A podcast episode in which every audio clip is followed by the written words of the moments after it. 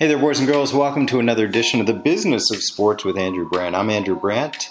Music underscoring me is from Sam Brandt. Boy Blue Tunes, Neon Bloom, the new hit. We're going to have some rants, and we'll get to a special guest who recorded earlier this year, a legendary name in the NFL. You'll be interested in hearing his story as we get to it a little bit later. First, a couple rants before we get to our special guest, Bill Polian. I won't keep you in suspense much longer. Bill Polian, the executive for the Bills, the Panthers, who had such a great career, and of course the Indianapolis Colts. He's going to talk about his career and, and, and all the issues going on in the NFL. He's coming up soon. First, a couple rants. Okay, one thing that being in Philadelphia, I hear so much about Carson Wentz moving on, getting rid of him. He stinks. He's the worst quarterback in the world. He's had some bad games. There's no question about that. But here's why the Eagles are stuck. There's no player in the NFL that has as much invested in him, in my opinion, than Carson Wentz. There are some players that have $100 million contracts, there's a handful of those. There are some players that have had a couple number ones, maybe even more than that, traded for them.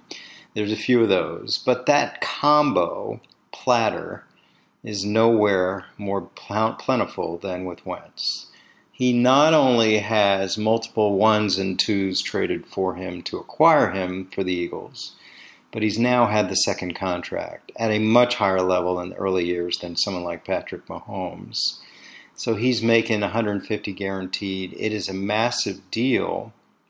And this is something that we're going to look at and say, how are the Eagles going to get out of this? Well, they can't you know, this is an organizational top down investment. It's not like everyone says sunk cost.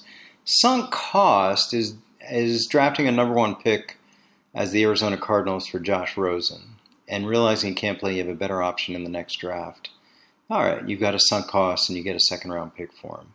Sunk cost is if the Jets decide to move on from Sam Darnold this offseason because they draft Trevor Lawrence and they get what they can for that. That's a major investment, top five pick, quarterback, big money in draft wise.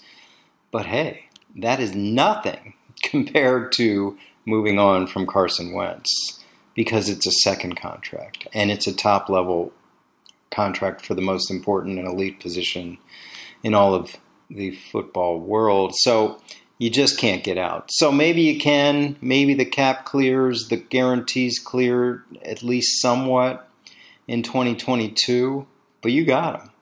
You know, the next year and a half, Eagles, you got him. So what now? Work with him, make him better, somehow make him more of a manager, less a swashbuckler, less going for every play. Now he's been hurt by injuries on the offensive line, by injuries at receiver, by injuries at running back. At one point, he's playing with only one offensive starter. So you do feel for him. And he's got a unique ability to sort of rise above the noise. Imagine if he was affected by that, which I don't think he is. I really don't. I don't think he's affected by all the noise around Philly. I think he leads a pretty hermit like existence away from the game.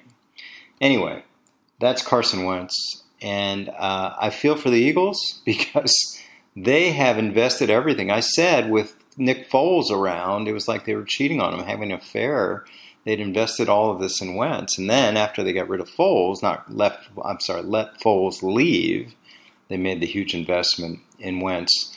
And for better or worse, he's there at least, I think, through the new year. Not this new year, next new year, when we're in 2022. So hold on to your hats, Eagles fans, Philly fans. This is your guy. This is your guy, at least for the next 24 or so games. All right, the other rant I had was uh, a couple things. Crowd noise. I don't get crowd noise. I wrote about this in Sports Illustrated this week. I just don't get it. Why do we have fake crowd noise? I get it. We, you know, they want to make these games seem as normal as possible with empty stadiums or only smattering of fans. But why? What is the value of fake crowd noise? I don't care. I mean, the players don't care. They can't hear it. The smattering of fans don't care. They can't hear it. Who really wants it? And, and I guess it's some combination of network executives and NFL saying we got to do this, this league curated audio. But to me, it's just unnecessary. Why? Why, why do we have fake crowd noise? What's the alternative? I say listen to the game. Now I know it's not going to have you know, cheering But all the noise and the calls, and I think we heard some of that this week with the Raiders and Chiefs game. You heard Derek Carr, you know, say James Harden and say all these things, say Pistol Pete. I thought that was cool. More of that, the better. Less crowd noise, the better. Maybe because the Raiders, I don't know why in that game we seem to get a lot more of it. Maybe they listened to me in that game because I tweeted that before the game. Who knows? But that was cool. So, a plea to the NFL less fake crowd noise, if not completely get rid of it. More real, authentic, not fake noise from the field. Okay, and a final quick rant before we get to our special guest. Um, DeAndre Baker, now signed by the practice squad of the Kansas City Chiefs. I just feel an, an injustice was given to this guy. You know, we heard this sort of Scarface like armed robbery back in the summer in May, him and uh, Dunbar from the Seahawks, and they opened fire and they stole things and they walked armed robbery and all these kind of things. And then the Twitter and social media firestorm and the Giants submitted. You know, they released him. And it didn't happen in Seattle with Dunbar, but the Giants submitted. Now, he had some other issues, but again, he was a first round pick. Without that, without this surrounding firestorm, I'm pretty sure the Giants would have kept this kid. But they got caught up in it, and now, lo and behold, last week, look what we got. All charges dropped. There was a lawyer trying to extort him. He was arrested. There will be ex- there will be uh, uh, sleazy lawyers sometimes and that happened. So DeAndre Baker suffered some financial and reputational hit on all this, and luckily he's, he's saved by the Chiefs, at least with the practice squad. The Chiefs have had their own issues in different responses. With Kareem Hunt kicks a woman, he's gone. Uh, Tyreek Hill threatens the mother of his children on audio. Uh, the firestorm was there. Everyone, I remember people saying Tyreek Hill will never play again, let alone for the Chiefs, and of course he did, and he was given a new contract. So you see what happens. Now, DeAndre Baker didn't have that luxury of institutional stardom that Tyreek Hill had for the Chiefs, but nevertheless, it just strikes me, you know, with uh, DeAndre Baker now signing with the Chiefs after all charges have been dropped. That had the Giants waited like the Chiefs waited on Tyreek Hill, but again, he's not the level of Tyreek Hill. Greater talent equals greater tolerance. It would have been different. Okay, we'll get to our special guest in a minute. First, a word from our continuing sponsor, DraftKings. The holiday season is in full swing, and DraftKings wants to put you at the center of the action. If you haven't tried it yet, head to the App Store now. You don't want to miss what DraftKings Sportsbook has to offer. It's ensuring that all new customers are covered up to $100. That's right, you bet they cover the risk free Sunday, all of Sunday's action, $100. Don't miss out.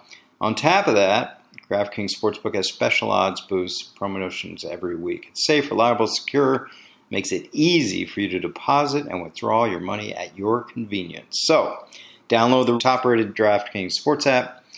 Use the promo code ROSS, all caps ROSS, when you sign up. Get this can't miss offer. DraftKings Sportsbook is insuring your Sunday bets up to $100. That's right, new customers can bet this Sunday risk free up to $100 when you see promo code ROSS during a sign up for a limited time only at DraftKings Sportsbook. Must be 21 or older, New Jersey, Indiana, or Pennsylvania only. Risk-free coverage paid out in site credits. Restrictions apply. See DraftKings.com slash sportsbook for details. Gambling problem, 1-800-GAMBLER, or in Indiana, 1-800-9-WITH-IT.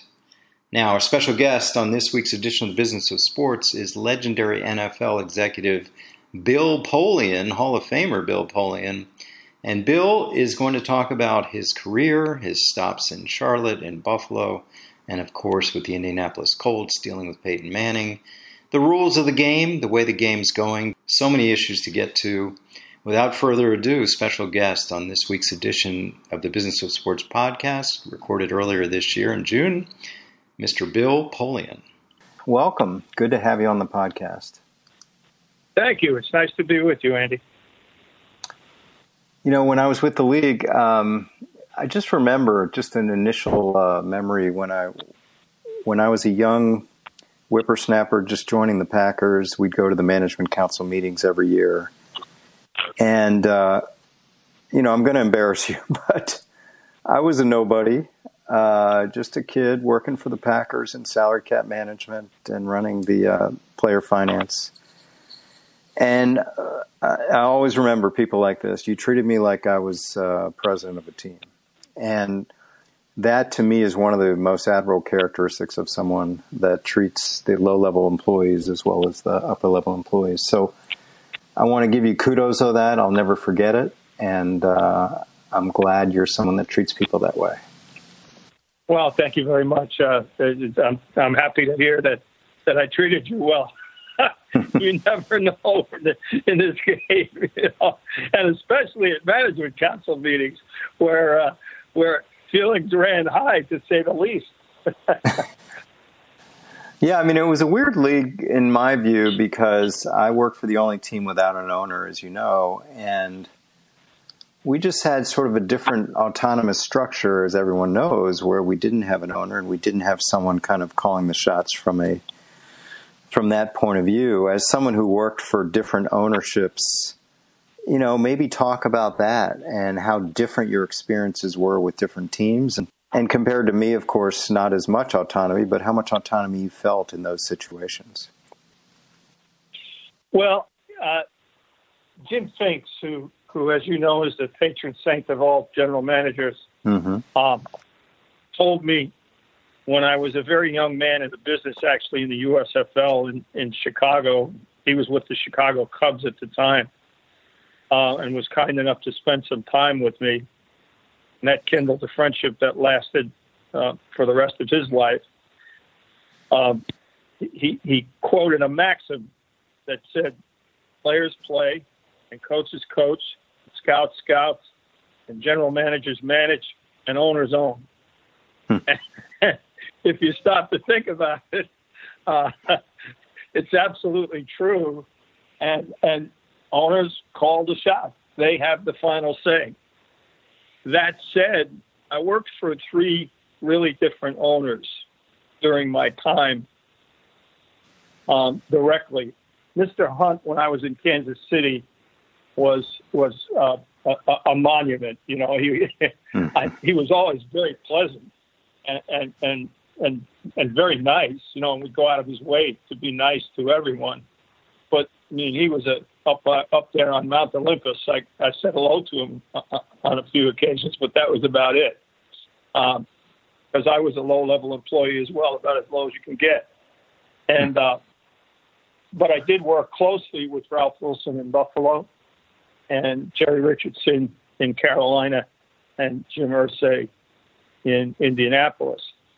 And in in in Ralph's case, uh, he was really at heart a fan. I mean, he would get so excited on game day. And if we lost, he was really, really down in the dumps and he'd be mad and, and, and question of play calling and get mad at players and things like that. And I just, you know, would let him vent, and and by Tuesday he'd be over it.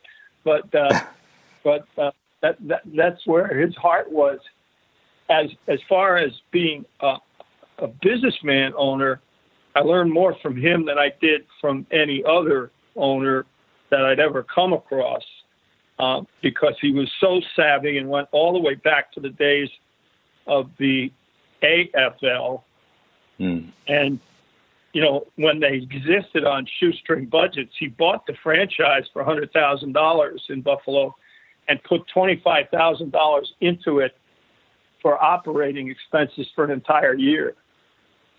so, you know, that's, uh, I'm sorry, it's the other way around. 25,000 for the purchase of the franchise and 100,000 for operating expenses.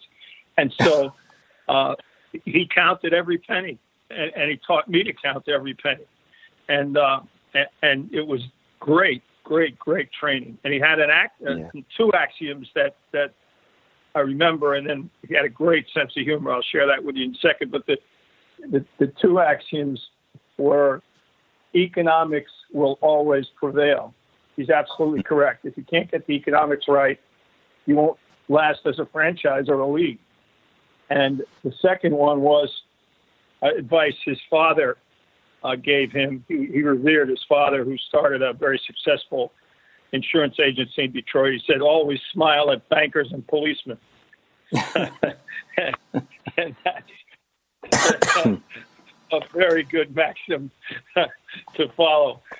And and Mr. Wilson was a person who kind of wore his heart on his sleeve, but his heart was as big as all get out. Um, I said when I left, and, I, uh, and there's a postscript to this, but I said when I left, someone asked me, "Are you annoyed with Mr. Wilson?" I said, "No, I'm not. He made a decision that he thought was best for the franchise." But I know this: if anything ever happened to me, um, the first call my wife would get would be from Mr. Wilson.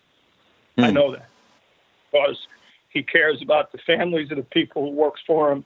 He cares about the people who work for him, and he never forgets. And so, time passed. I went on to Carolina at the league office, uh, Indianapolis, left uh, the game, and uh, was working for ESPN.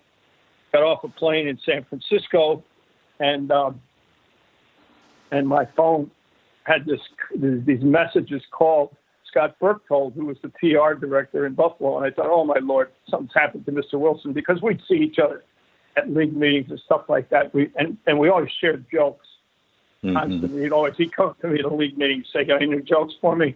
And, and so I would hoard them and save them to give them to him at the league meetings. We always had a great time, and uh, and so and and he said publicly, um, sometime before this, that he he was asked what was the biggest mistake he made, or that he said letting Bill Polian go, which was a gracious thing to say. Mm. Um, anyway, I looked at the phone and and and so I said, "Oh my heavens, something's happened to Ralph." And so I called Scott, and he said, "No, no, no, Ralph's okay, but he wants to talk to you." So I said, "Okay." I dialed the phone. I'm down in the baggage uh, uh, area, of the San Francisco airport, and he got on the phone, and his his voice was had lost its timber by that time. He was in his 90s, mm-hmm. and he said, "Listen, I want to be the first person to tell you this. I didn't want anybody else to hear it from you other than me." And uh, he said, You've just been named to the Buffalo Bills Wall of Fame. Mm-hmm. And, uh, you know, that, that says all you need to know about the relationship and my respect for him. Um, so he, he's a, he's a, he took a chance on me when I was an unknown kid. And, uh, and, and, but for him, I, I would not have had a career. So, um, there's a great deal of respect and affection and admiration and that lasts to, to this day with his widow, Mary Wilson. Uh, Jerry Richardson was a different guy entirely, entrepreneur, hard driving, had been a player uh, for two years in, in, the late 1950s with Johnny Unitas and the Colts. It was a good player, the best player ever to come out of Wofford College, as most professional players are, especially if they come from small schools. And uh, he had made a fortune in the uh, in the fast food business.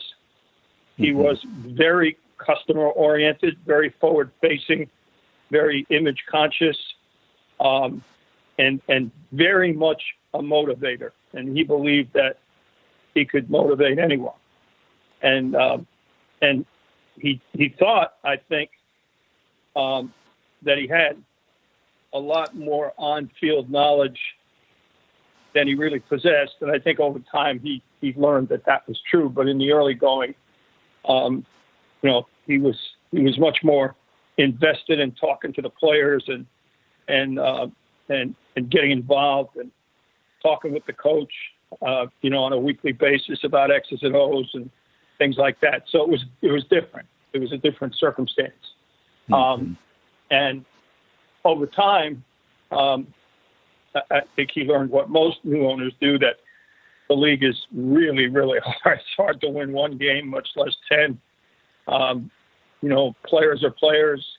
Um, they respond to, each one responds differently to motivation and, and, and different things motivate different players. They're grown men. Um, and, and so, you know, he, he developed quickly some wisdom over time. But the the early going for an expansion franchise is always difficult because, and in this particular case, I think doubly difficult because they uh, uh, the Panthers had won a competition with other cities to get the franchise, and so not only Mr. Richardson, but he he, he was more level-headed than most, but many of the people on the business side thought that because we had gotten the franchise, we'd won the Super Bowl.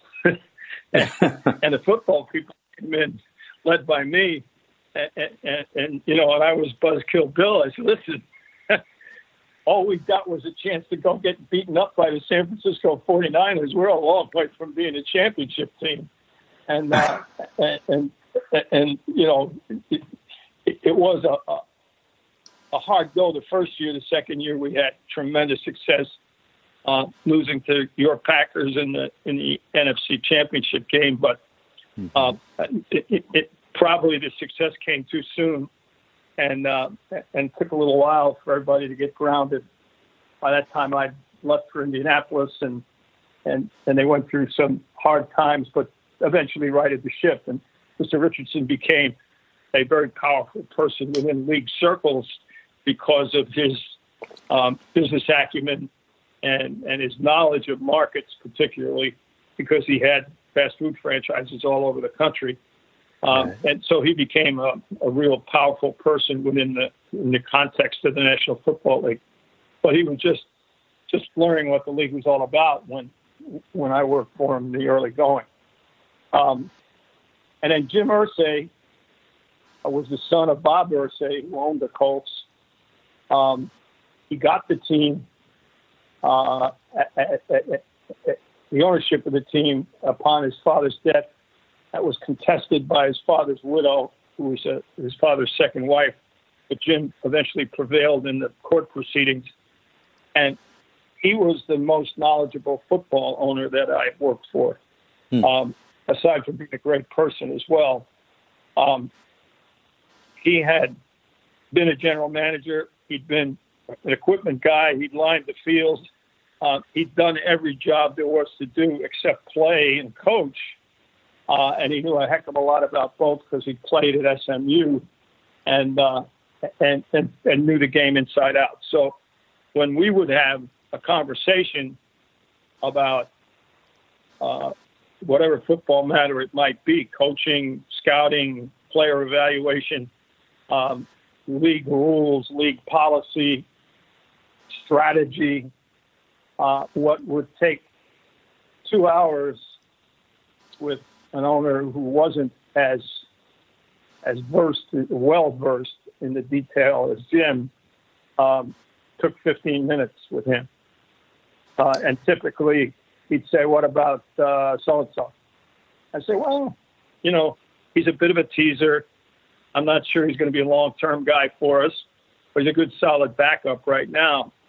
And um, and he'd, he'd nod his head and say, "Yeah, we're probably looking to replace him." I said, yes, yeah, you're right. You know, it, it, those, those those were the conversations. Uh, he was really, really hands off. He allowed myself and the coach um, to um, to do what we had to do without interference and and with only the slightest of suggestions. I mean, he, he, he let you do your job. If he felt something was going wrong, he'd let you know about it in no uncertain terms. Mm-hmm. Um, but he, he, he really was, he really was supportive. There's a great story, which I guess typifies Jim. He, in those days, the draft was on Saturday. Uh, he came in, uh, he'd come in on Friday to look at the board and talk through uh, the first round, generally speaking. And of course, he knew all the players too. He'd watched the film and all that, but he but he never never interfered in any way. Never even ventured an opinion. So he said, "Who are we thinking about in the first round?" So Tony led off, and he talked about a defensive end from Colorado that we really liked. And and and uh, Tony said, "Bill has a guy he really likes too." And I, I said, "Well, you know, I like Dallas Clark, tight end from Iowa." He's going to add another dimension to our offense. And I went on for a little bit explaining what Dallas was all about. And uh, and Jim said, "Well, you guys got it covered, like you always do." He said, I, "Whatever judgment you make, I trust implicitly it'll be the right one and it'll be successful." And so, uh, you know, let's look forward to tomorrow. So he's walking out of the room, turned around in, while he was in the doorway, and he said, "You know, I just, just let you know, if it were me, I think I'd pick Dallas Clark." and Tony laughed about that. He said, I guess I know who we're taking. so, I said to Jim, "You just broke the tie," and he laughed. We all had a big laugh over it. And then the next day, of course, uh, I, I think that Dallas, the player that Oakland took the player that I can't. Uh, forgive me, I can't remember his name to save my life. He's a great guy It was a, and ended his career with us, by the way. Hmm. But I'm just drawing a blank on the name. But Dallas obviously was our choice because he was the guy that was left. But it, it, that's just typical of Jim. You know, a couple of the owners you just talked about, uh, a couple follow ups, and I don't want to. I don't want to cast any negative aspersions on Mr. Richardson because I, like you, saw him and his great impact on the league and the CBA negotiations, and being an advisor and confidant of Commissioner Goodell. Were you saddened the way he left ownership? And I'm bringing it up now, of course, we're days from his statue being removed from the front of the stadium, Panther Stadium. You had to have some personal feelings about that. Yeah, well, first of all, shock. Yeah. I, I had never seen, heard, imagined anything, uh, you know, that was alleged or that supposedly went on. It was it was absolute. I was just shocked to my shoes. There was, I'd never had an inkling of any of that, and no one had ever come to me and said, "Listen, there's a problem." You know, it, from what I could gather, some of it was post dated. Uh, a lot of it post dated my time there, and he had also, of course, had some very serious health issues that that you know, took place during that period of time. So maybe that's the explanation. I don't know, but I was I was shocked because I had and said publicly I had absolutely no knowledge of anything like that, no inkling of it. No one ever called me. No one ever reported anything. Nothing. So uh, I was shocked and then saddened um, to see the statue. Saddened to see him leave. I think the statue is it's just a statue. Uh, I don't think there's there's a lot of symbolism there, a lot of a lot of gravitas there. Uh, but it was sad to see him leave the Panthers after investing so much of his body and soul into building the franchise. And it's sad that his legacy in, in here in Charlotte, where I now live, is uh, is tarnished. Yeah, it has to be. And again, it's interesting to hear you say you had no idea all the things that were alleged came out in that Sports Illustrated article. Nothing you ever saw. Yeah, I mean, you just that's the first time I've heard of anything about that. And in Indianapolis, you know, speaking of a different kind of guy, I mean, it's interesting you talk about Irsay with all his football knowledge and being involved, and because we see him, I guess, from afar as a, a true eccentric with the musical instruments, uh, the vintage instruments, and buying the the Beatles stuff. Uh, you know, kind of a way more than football. So it's interesting for me to hear uh, about his football knowledge and prowess as well. Oh yeah, he, he's way more than football. That's true. Uh, you know, he's the world's living expert on Jack Kerouac. Um, he yeah. bought the original manuscript of On the Road. Uh, we, we used to talk a lot about that because I coached at Columbia and Jack Kerouac played briefly at Columbia. Not when I was there, of course. Uh, and then we talked politics and, and government. And, and I was, I, I, and another member of the front office, Pete uh, uh, Ward, were the liaisons to, uh, to government. Uh, and, and so we talk about that all the time. And he was very knowledgeable about that. But you know, music is kind of his passion. Um, that's that's another of his passions. It's something that he really cares about, and and and and you know, and the the guitars and all of that are are important to him. That's it's something that um, that he cares about, and you and when you talk to him about it, and he shows you shows them to you, it, it's it's really um, it, it comes shining through.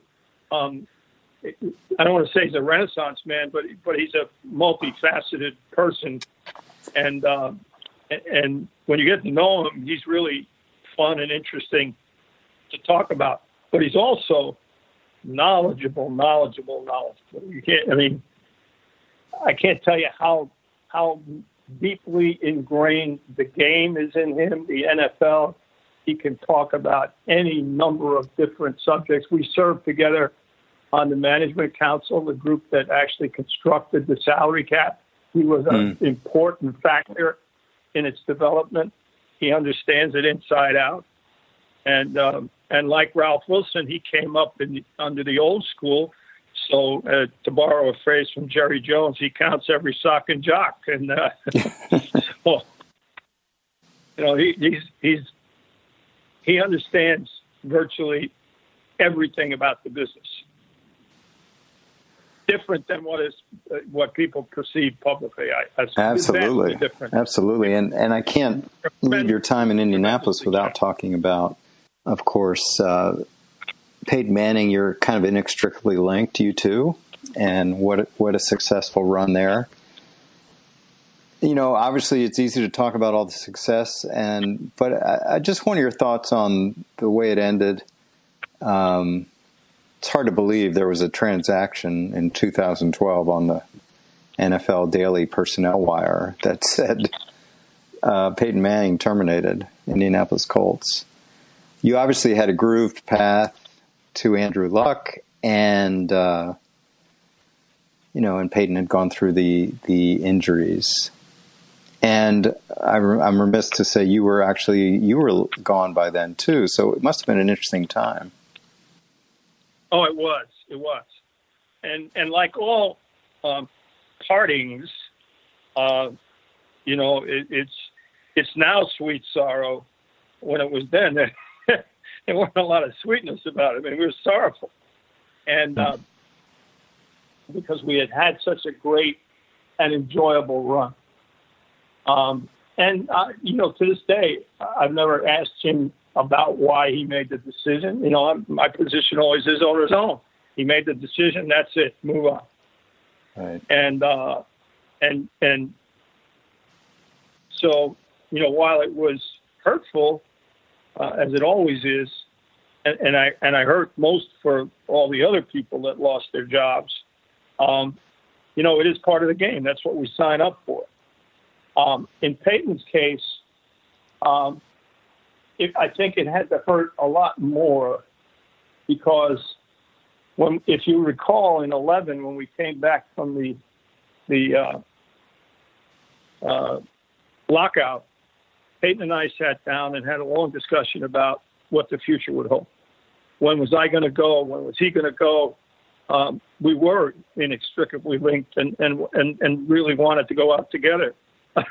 Not the way we went, but but uh, you know the feeling generally was that we would like to go out together, and uh, and uh, so we had those discussions, and he made it clear that he, like Derek Jeter, wanted to end his end his career as a Colt, and so when that didn't come to pass, it hurt him badly, deeply, um, because he was so attached to the community.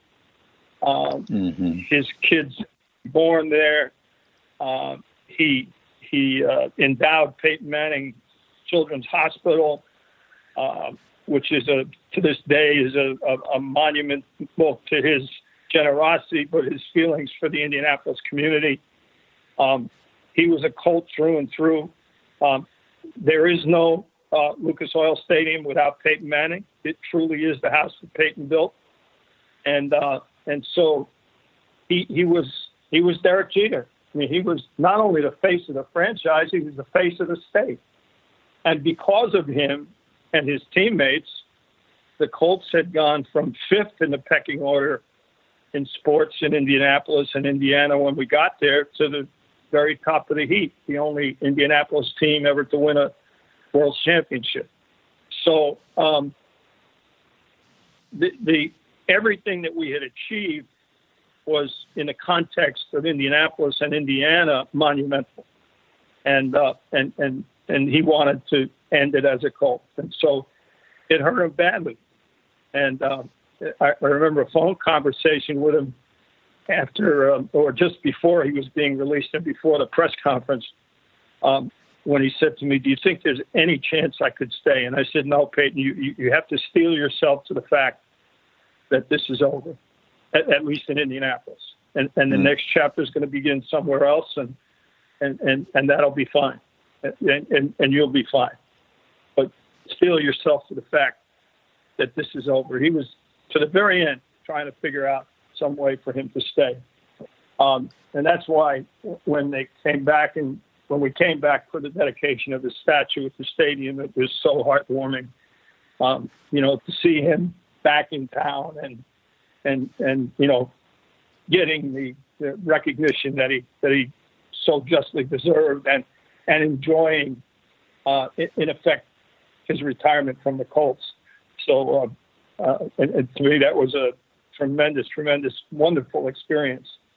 So, you know, he went on to uh, he went on to win a Super Bowl with Denver, and uh, and I don't doubt that we would have done the same had we stayed in Indianapolis. But Andrew got his chance and and did well, and unfortunately, um, they didn't do as good a job of building the team around him as we did building around Peyton, and and so injuries took their toll, and and he's gone now. But um, I think you know the new administration Chris Ballard, and of course Frank Reich, who's been an assistant on our staff and goes all the way back with me to 1985 in Buffalo. Right. Um, is is a good coach, and and they're on the right they're on the right track. So the moral of the story is that um, there are very few happy endings in sports, and uh, in, in the long run, uh, uh, talent and excellence is recognized, and and and everybody reconciles in the end, and and that's what's happened. So in that sense, it is a happy ending. We'll be back with Bill Polian in a minute. First, a word from a new sponsor. It's Fundrise. We've heard for years it's important to have a diversified portfolio with stocks, with bonds, with mutual funds. But it's never been that easy. It hasn't been available to investors like you and me until now. That's due to Fundrise. They make it easy for all investors to diversify building you a portfolio of institutional quality real estate investments. So, whether you're looking to start in real estate or add more, our friends at Fundrise have you covered. Fundrise is an investing platform. It makes high quality, high potential real estate as easy as investing in your favorite stock or mutual fund, whether you're looking to add stable cash flow via dividends or prefer long term growth through appreciation. Fundrise has you covered. Their team of real estate professionals carefully vets, actively manages all their real estate projects and with their easy to use website, you can track your portfolio's performance and watch as properties across the country are acquired, improved, and operated via asset updates. So start by building your better portfolio today. Get started at fundrise.com slash BOS, business of sports, all caps BOS, to have your first 90 days of advisory fees waived. That's Fundrise, F-U-N-D-R-I-S-E dot com slash BOS have your first 90 days of advisory fees waived. Fundrise.com slash BOS. Now back to our guest, Bill Polian. In Peyton's last year, obviously there was a lot of there was injury, and he went through a rotating group of uh, backup quarterbacks. I remember you saying that was a regret of yours not to steal that position. Maybe comment on that and, and what we're seeing now with backup quarterbacks and the Packers and Eagles, even though with extremely established quarterbacks taking ones very high in the draft. And, you know, kind of your feeling about that position. You know, you have a cap, and there's this thing out there that the second most important player on the team is a backup quarterback. I'm not sure I believe that. I mean, perhaps if you have an injury prone starter, but uh, I wanted your thoughts on that. Well, I think it, it first of all, uh, to go back to the Peyton, the, the backup behind Peyton decision, it was a cap decision mm-hmm. because uh, we were a contending team. Um, you know, for nine or ten years, we were in the running for the Super Bowl every year. So our mindset was, how do we get to the Super Bowl? And uh, not how do we win the division, but how do we get to the Super Bowl? And so um, the, the, the follow-on question with, re, with, respect to the salary cap was, um, you know, where do we invest our cap dollars? We have um, 12 great players, you know, Marvin Harrison, Dwight Freeney, Edgerrin James, uh, Reggie Wayne, Peyton Manning, you know, five Hall of Famers, and uh, Jeff Saturday, who arguably is, you know, and, and on and on. You know, we had really 12 mm-hmm. really solid, great players that made up the core of our team. They had to be paid. So where do you put the money?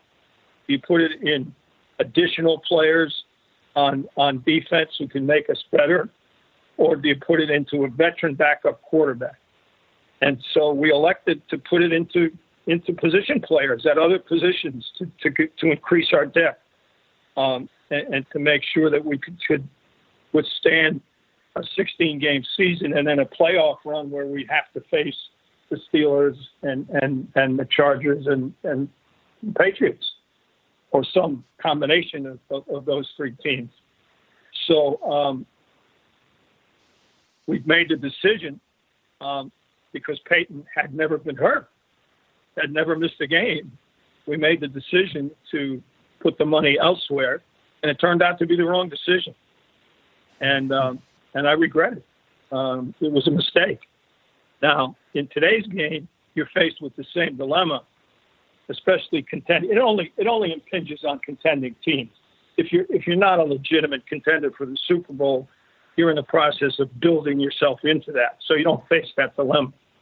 Uh, and and you know the loss of your starting quarterback isn't as tragic as it is when you're when you're competing for all the marbles. As you know, that window doesn't stay open very long. And right. for ourselves and the and the Pats to be up, you know, for what amounts to in Pat's case, about 16 years, and in our case, 12.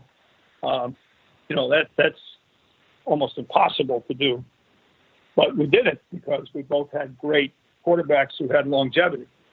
So, um, you know, we should have invested more in a backup quarterback who could operate our offense um, in, a way that was efficient. No one could ever operate it the way Peyton did. Um, but uh, we needed to have somebody who could operate it e- efficiently, and, and and that and that would have been a veteran. Now, the investiture of high picks in in, in quarter rookie quarterbacks um, is probably a wise thing if that guy's the best guy on the board because it's the hardest position to come by. But to think that he can come in and play as a rookie or even as a second year player and hold the fort if anything happens to number one, I think is is a little bit far fetched. Yeah. So when you make those kind of picks, those are picks for the future, not not the present. Yeah, I wanted to ask you one more thing about Indianapolis. As there's been so much attention played, we'll talk about race in the news, obviously, but uh, the Rooney Rule and inc- increasing minority opportunities. You know, I don't know how you fix it um, because I remember you saying to a group of us, um, Tampa Bay fired Tony Dungy, and you knew within, I don't know, a minute, five minutes, that he was going to be your next coach in Indianapolis. Now, of course, he's black.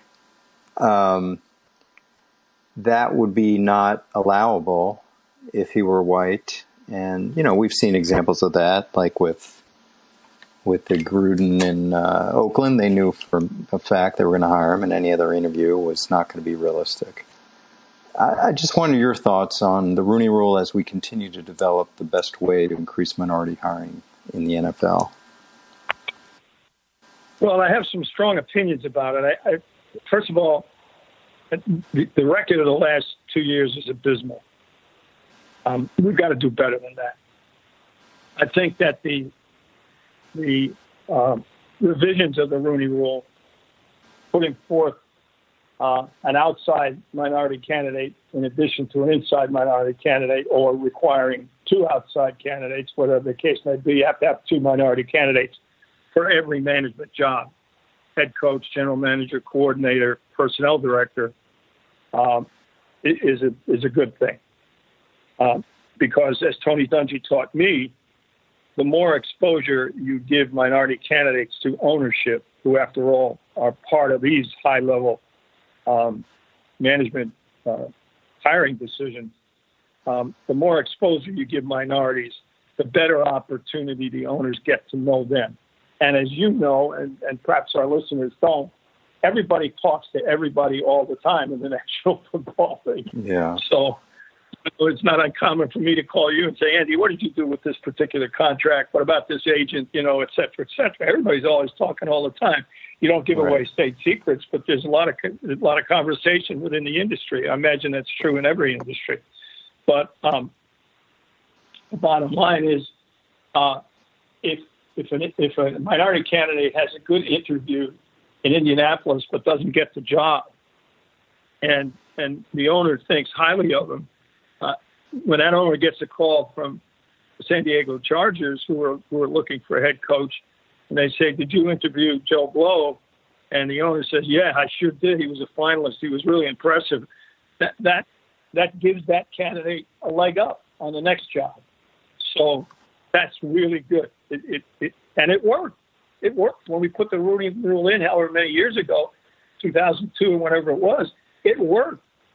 Um, so we just need to make sure that that pipeline is kept full. As far as development of younger coaches, I serve on a committee called the Personnel Development Committee, where we try to identify both qualified candidates and, and think about how to mentor and bring along minority candidates. Uh, and I, I went to the the bowl games and, and, and number of college games and and, and watched uh, the All Star games and watched uh, young coaches coach. And I got a list of about 12 guys that, that hmm. are minority coaches that I think have a chance to advance. And so we need to put those guys into a database, have somebody that follows them, like an officer advisor follows officers in the United States military, uh, and, and puts them in the right jobs, helps them if they happen to be on a staff who gets fired, um, follows their careers, uh, is able to offer advice, things of that nature. If we do that, we'll keep the pipeline full. And, uh, you know, the focus on, well, this guy isn't a play caller or this guy doesn't do this or that. I mean, for goodness sake, Marv Levy's in the Hall of Fame. He never called a play except on the goal line in short yardage. There's been plenty of great coaches who don't call plays. Um, that's just nonsense. So um, I, I think, I, first of all, I think we will make progress this year when we stop and think about it. You got Jim Caldwell out there. Um, you got Marvin Lewis out there. Um, you've got uh, the former coach of the Jets out there who did a great job in New York. They didn't win because they were in a rebuild situation, but he did a terrific job. Todd Bowles. Um, mm-hmm. You got young guys like the offensive coordinator in in uh, in Tampa Bay, Leftwich, that I hear marvelous things about, and, and many others. So Bieniemy, the, the offensive coordinator in Kansas City, who who Andy puts his imprimatur on, and if Andy if Andy recommends it, that's good, it should be good enough for anybody. Um, so I, I, think we'll make progress, but we, we, just lost our way a little bit. But there's a way there's a way to to make this happen and happen quickly, and it, and it needs to. And is that way what they're doing?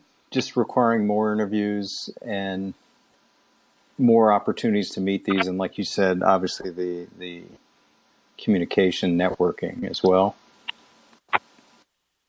Yeah, I, I, that goes a long way in the hiring process. Yeah, it goes a long way, and the fact that you know, as a general manager, George Young told me uh, when I first got the job in Buffalo, keep in your upper left-hand drawer a list of six potential head coaches because you never know what's going to happen to cause you to go to that list. And you should revise it every year. And lo and behold, um, Tony decided to, to leave long before any of us ever thought that he would. Um, Coach Levy got sick in in, uh, in, in Buffalo, and they needed to appoint uh, uh, uh an interim coach. Elijah Pitts had been named. Uh, we had named him assistant head coach he stepped right into the job. Jim Caldwell had been named assistant head coach, uh, deservedly so, in Indianapolis, and he stepped in for Tony when when, when Tony's son uh, tragically passed away, and then subsequently when Tony left and and hmm. took us to another Super Bowl. So, um, you know, it works. You you can make it work if you want to. If you want to, that's that's that's the key. We talked about quarterbacks and we just talked about race. Let's bring it together. Obviously, so much in the news about what happened, the tragedy in Minneapolis and the protests, and the national conversation has roiled around the issue of race in this country. Bring, bringing it to the NFL, there's been statements from a lot of owners, obviously the commissioner. Um, and the one name that keeps coming up, as always, is Colin Kaepernick. Hasn't played in three years. Was talking about the same inequalities, and inequities in the country that everyone's talking about now four years ago, and hasn't played since. Just your thoughts on the whole situation of Colin Kaepernick not having a job, his activism, and your opinion whether that scared teams away as much or more than the talent. I don't think that Colin's activism caused anybody any trouble. Mm-hmm. Uh, let's go back and I'm a bit of a history nerd, so let's go back and look at history. Uh, Colin began to uh, to kneel and explained um, very publicly that he did it out of respect for the flag and for veterans at the suggestion of a combat veteran um, who felt that that was very appropriate way to both honor the flag and, and the anthem, and at the same time uh, recognize that Colin wanted to make a statement about what was happening to his fellow African Americans. Um, that was uh, perfectly fine. Uh, I don't think anybody in the NFL really had any problems with it. Um, occasionally, there was a player or two felt differently, but it was not anything out of the ordinary. And then the present occupant of the White House decided to make it a political issue. And that bully pulpit is unfortunately magnified and magnifies whatever his particular uh, feeling is on any given day, you know, a million fold, 10 million fold, 300 million fold. And it became an issue. And it was conflated right. by politics into a uh, a, a, a, disparagement of the flag or those that fought for the flag. It was not, it never was. Um, I doubt that it ever will be. Uh, there'll always be someone, including the president of the present occupant of the White House, who yes. you want, wants to make it political. But I think we're past that. I hope we're past it. I think it's going to happen, and that's fine. Um, and um, you know, as far as Colin's concerned, um, I think if he wants to play and he's willing to accept a salary commensurate with the fact that he hasn't played in four years and he's an injury risk because of that, and that he may not fit for every team because of his style of play.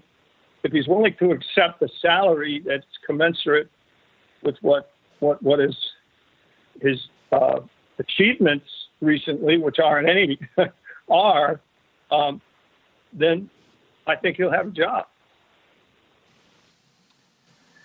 Yeah, it'll be interesting to see. I don't think anybody. Pardon me. It will be interesting to see if anyone does sign him. I mean, he's. Do you worry about the attention factor?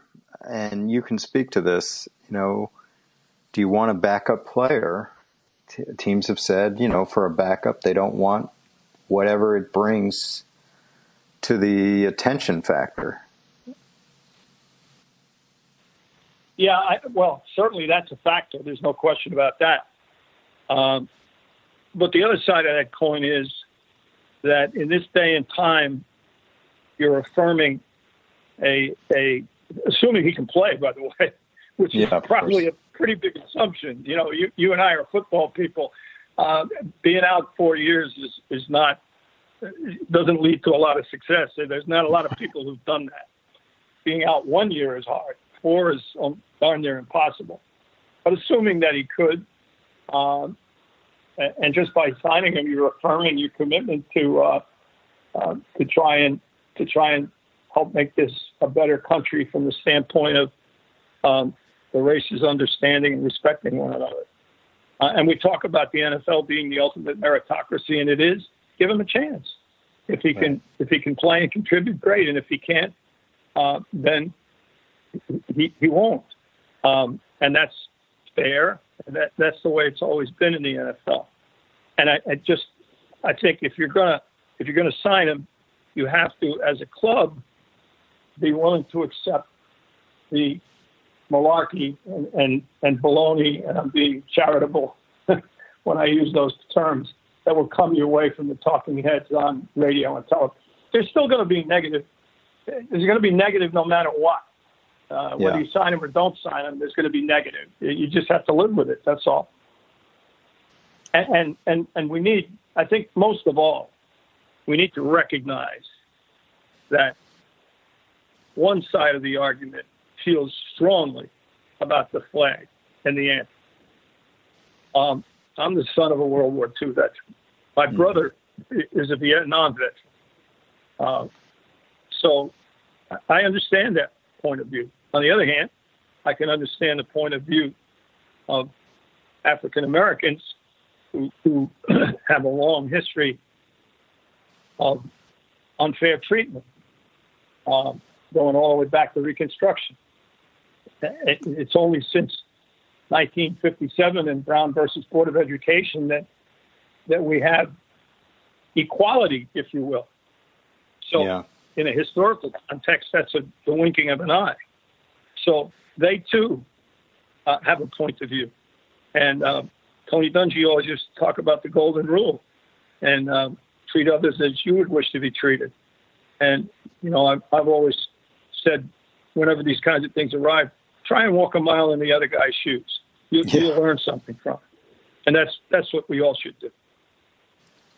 In our final minutes here, I know we have to let you go with, with time wise. The talk about your experiences um, again, where our careers overlapped again at ESPN, and again, I'll share something with you that uh, I had been doing kind of front office commentary at ESPN for a couple of years and I get a call from Seth Markman one night, which was strange. He's the head of ESPN football programming. And he just said to me, You're good. You know, we're not, you know, we're not doing anything different. I just want to let you know we're hiring Bill Polian. and I said, Well, that's great. He said, I just want to let you know, you know, that and he really was telling me, hey, you know, for big, big things, we're not going to you, Andrew Brandt. We're, we're going to Bill Polian uh, it was just a funny call. But enjoyed working with you there, and enjoyed seeing you uh, your your insightful analysis. What were your what's when you're looking back on your time at ESPN? What do you what do you think about? Well, it was great. Me, before we leave, let me put in a plug for my podcast. I'm getting into yeah, business of course. It's called Inside Football with Bill Polian. You can get it wherever you get podcasts. We do much of much the same kind of thing we're doing here. And thank you for the opportunity. Um, my time at ESPN was great. I learned a lot.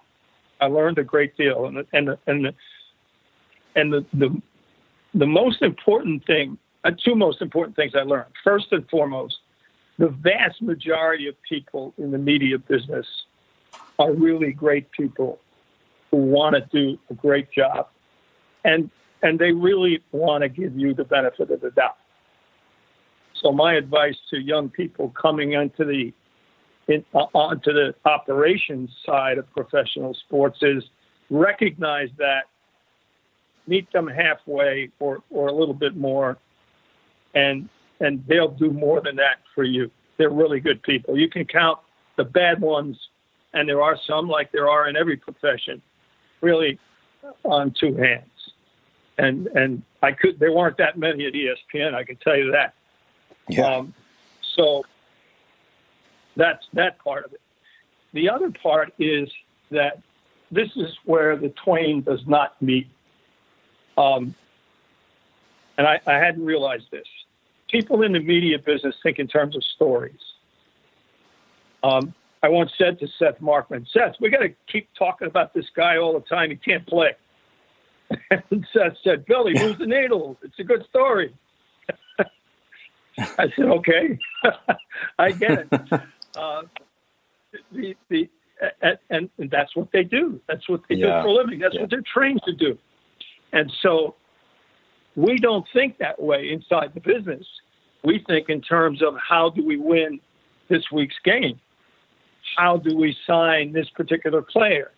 How do we figure out who we want to draft and keep it quiet so no one else knows uh, who we're thinking about drafting? We're always competing, and and as a result, we come at things from a completely different perspective. And and once I learned their perspective, I was I, I, I went back and said, "Oh boy, I wish I'd been a whole I would, a whole lot different when I was working for a club, because I would have saved myself and others a lot of headaches." So um, it was a tremendous learning experience. I enjoyed it very much. The people were tremendous. Uh, someone said that uh, wrote a book about ESPN called "These Guys Have All the Fun." That's absolutely right. I mean, it is a great place to work with wonderful people and the friends that I made. You know, Aaron Boone and, and guys in basketball and and and Torts in hockey. You know, all the guys that that that you see in the in the uh, and and all of the anchors. I mean, it's just marvelous people, great people and uh, it, it's a fun place to work and, and, and a great corporation. So um, that part of it, uh, I really, really enjoyed. And I'd still be there, I mean, honestly, if the travel hadn't gotten to me. I mean, it, my wife said after 55 years, enough is enough. so I said, okay. But uh, um, it's the learning experience is is great, and I would encourage anybody that wants to be a coach or wants to be a general manager. Take a course in journalism or courses in journalism mm. and listen to the people who work in that field and get their perspective. It will give you a much better view of how they see our world than you do. And they, after all, are the ones that interpret us. So it's up to us to more than meet them halfway. Yeah. It's so funny about the, wanting to talk about a player that's not any good. I'll spin it back to what we talked about earlier when I was doing the Kaepernick, you know, hits on TV. Nothing against them, but it was always about, hey, Andrew, we're going to do this on the uh, anthem protests. And I'm like, well, it's not really about the anthem, guys. It's okay. That's what we're calling it. you know, it's like that that sold. You know, they're not gonna they're not gonna sell police brutality protest or racial inequality protest. So anthem protest. All right, all right. I backed down. You know, I wasn't gonna fight it.